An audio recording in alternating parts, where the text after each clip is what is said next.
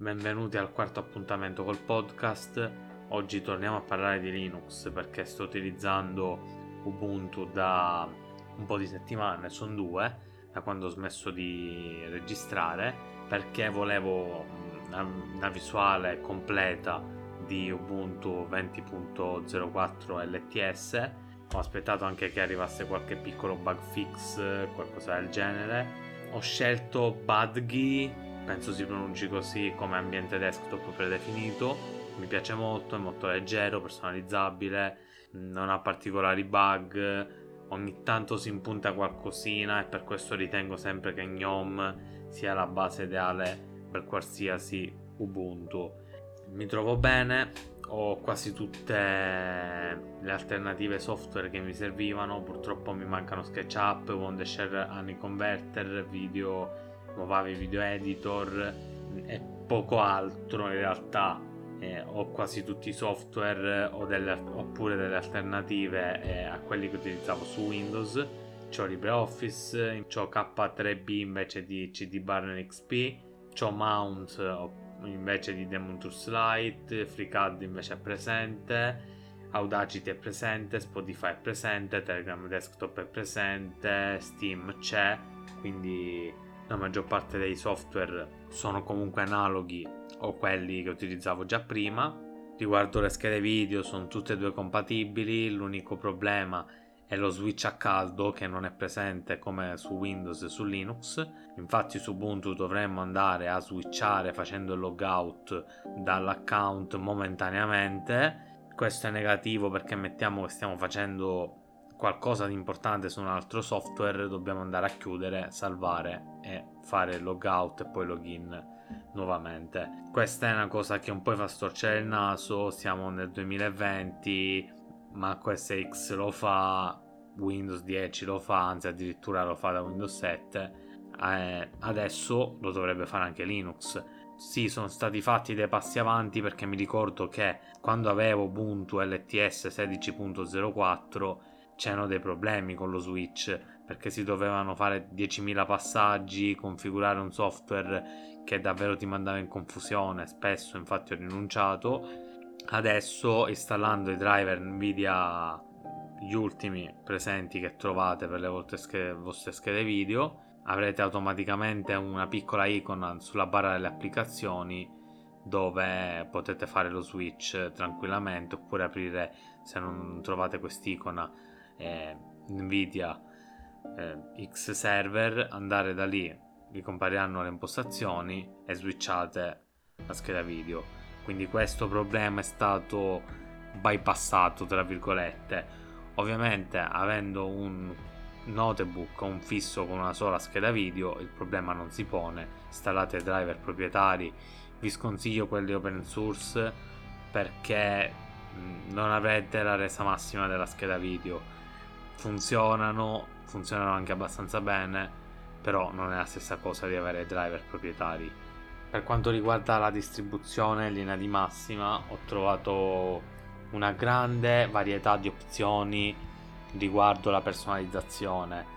Ci sono dei menu appositi e anche un Bungie Welcome, se non sbaglio si chiama così, dove potete andare a modificare davvero di tutto, dalle icone ai temi. Io ho scelto un tema material, delle icone material, cursori, potete personalizzare pannello in alto, pannello in basso, aggiungere nuovi pannelli se ciò vi aggrada.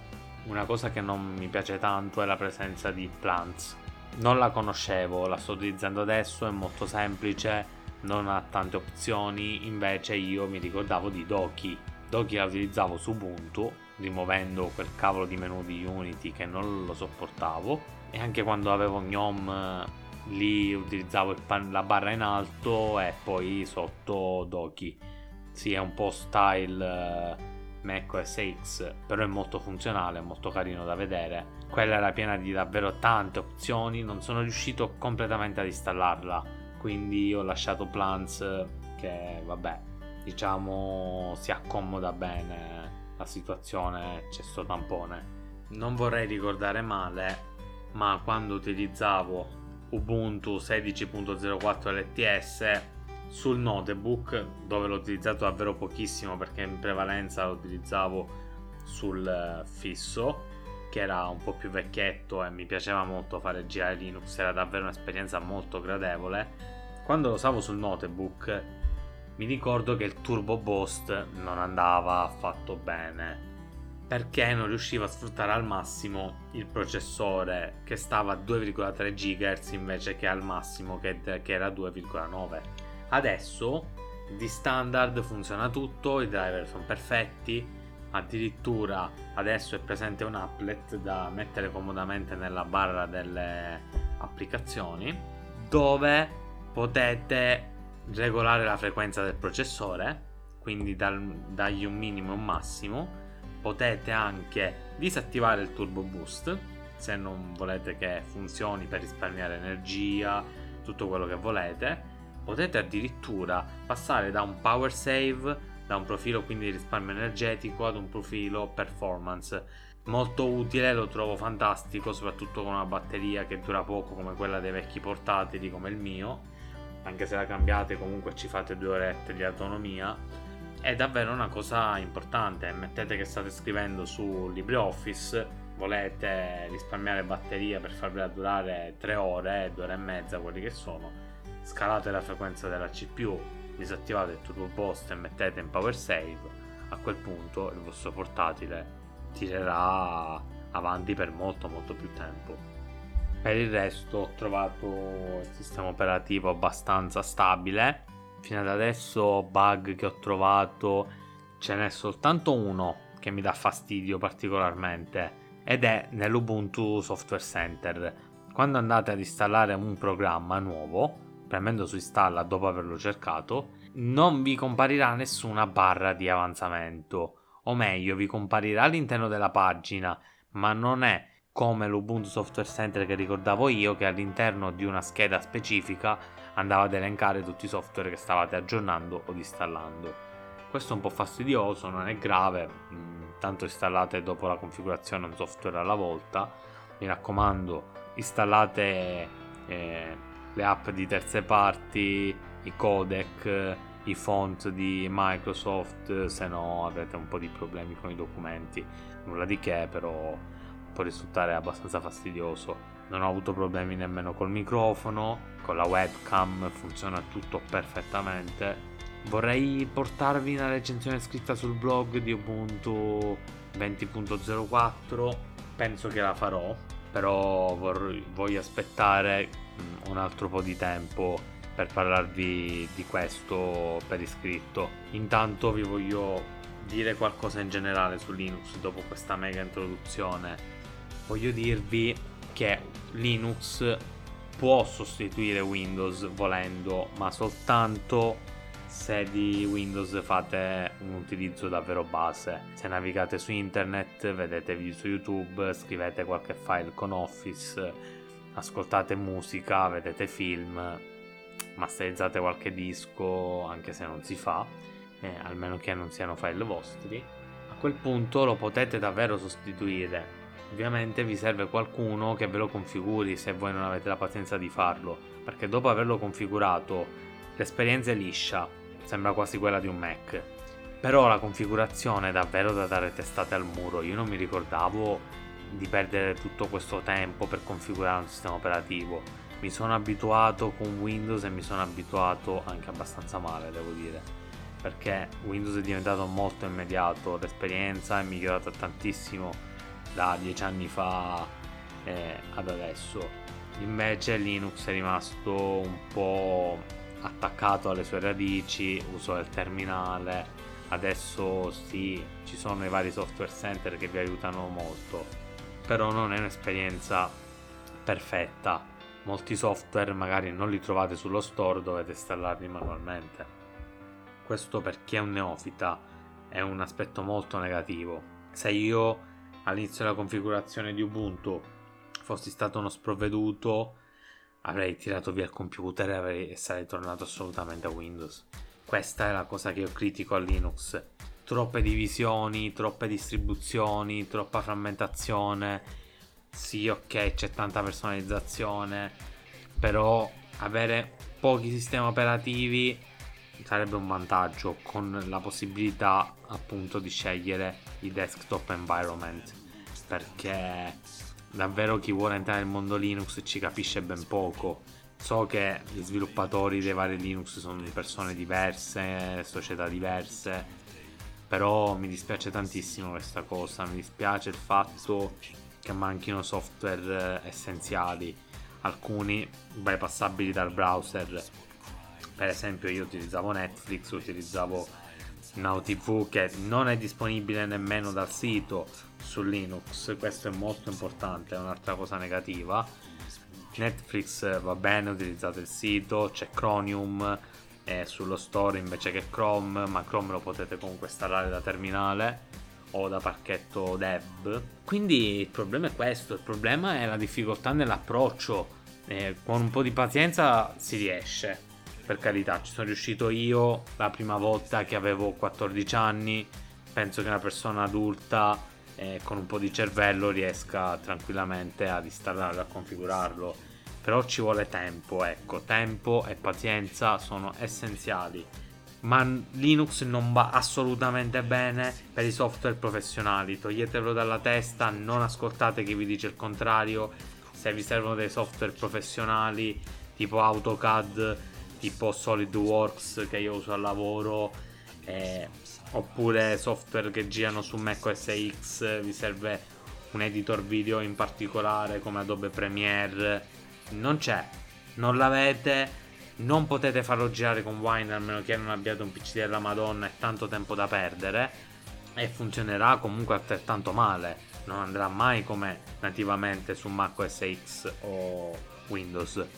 Sicuramente se fate un utilizzo amatoriale di software di video o un utilizzo molto basico ci sono tante alternative. C'è anche un software professionale per il montaggio video che è DaVinci Resolve, ma anche lì è un po' difficile da utilizzare, ci vuole un pochettino di tempo. Per un neofita meglio OpenShot o KDN Live. Quindi il punto non è possiamo usare Linux al posto di Windows, il punto è che tipo di utilizzo ci fate del computer. Io col mio portatile di riserva, questo qua che sto utilizzando adesso per registrare, perché mi arriverà il portatile nuovo, con Windows, rigorosamente con Windows, lo dico chiaramente, io non sono un fanboy Windows, non sono un fanboy Linux, però li voglio utilizzare tutte e due perché mi piace provare delle cose nuove. Il mio PC secondario va bene con Linux. Se devo vedere un film, lo devo portare in giro, devo sbattere a destra e a sinistra eh, comunque ci devo fare cose basiche lo utilizzerò tranquillamente Now TV non mi interessa più di tanto cioè ho la smart TV e non è un problema non ci collego sicuramente il computer alla TV per vedere film. Netflix lo bypasso Infinity lo bypasso dal browser. Browser ne trovate mille mila tipi. Ovviamente non c'è Edge c'è Chromium che è la base di Edge ed è anche la base di Google Chrome. È in sintesi la stessa cosa, stessa interfaccia grafica, cambia soltanto il nome e l'icona. Per il resto, se volete fare appunto un utilizzo non troppo stressante di un PC o avete un PC un po' con degli anni addietro, che ne so, un PC con Windows 7, un notebook con Windows 7, non lo volete aggiornare a Windows 10 perché non ci volete spendere dei soldi o altro, ci fate soltanto navigazione, ok, Linux fa per voi.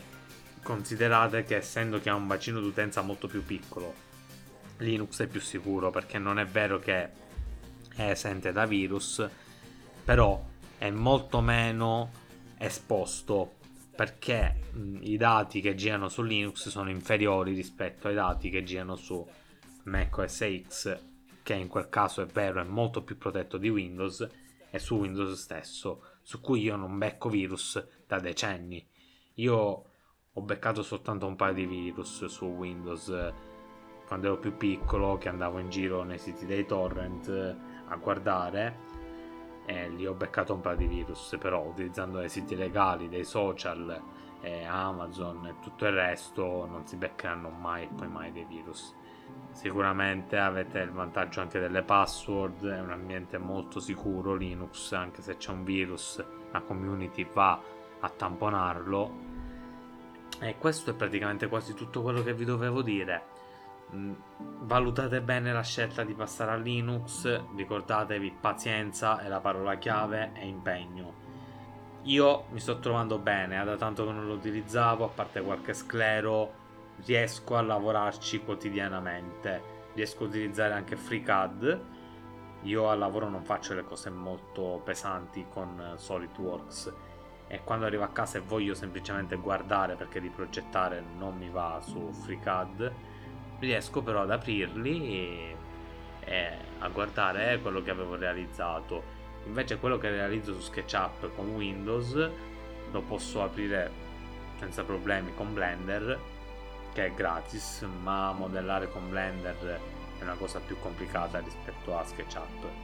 Sono 17 minuti è il podcast più lungo che abbia realizzato fino in questo momento vi abbandono Fatemi sapere cosa ne pensate, mi trovate su Twitter, trovate tutti i collegamenti ai miei social da su Anchor FM.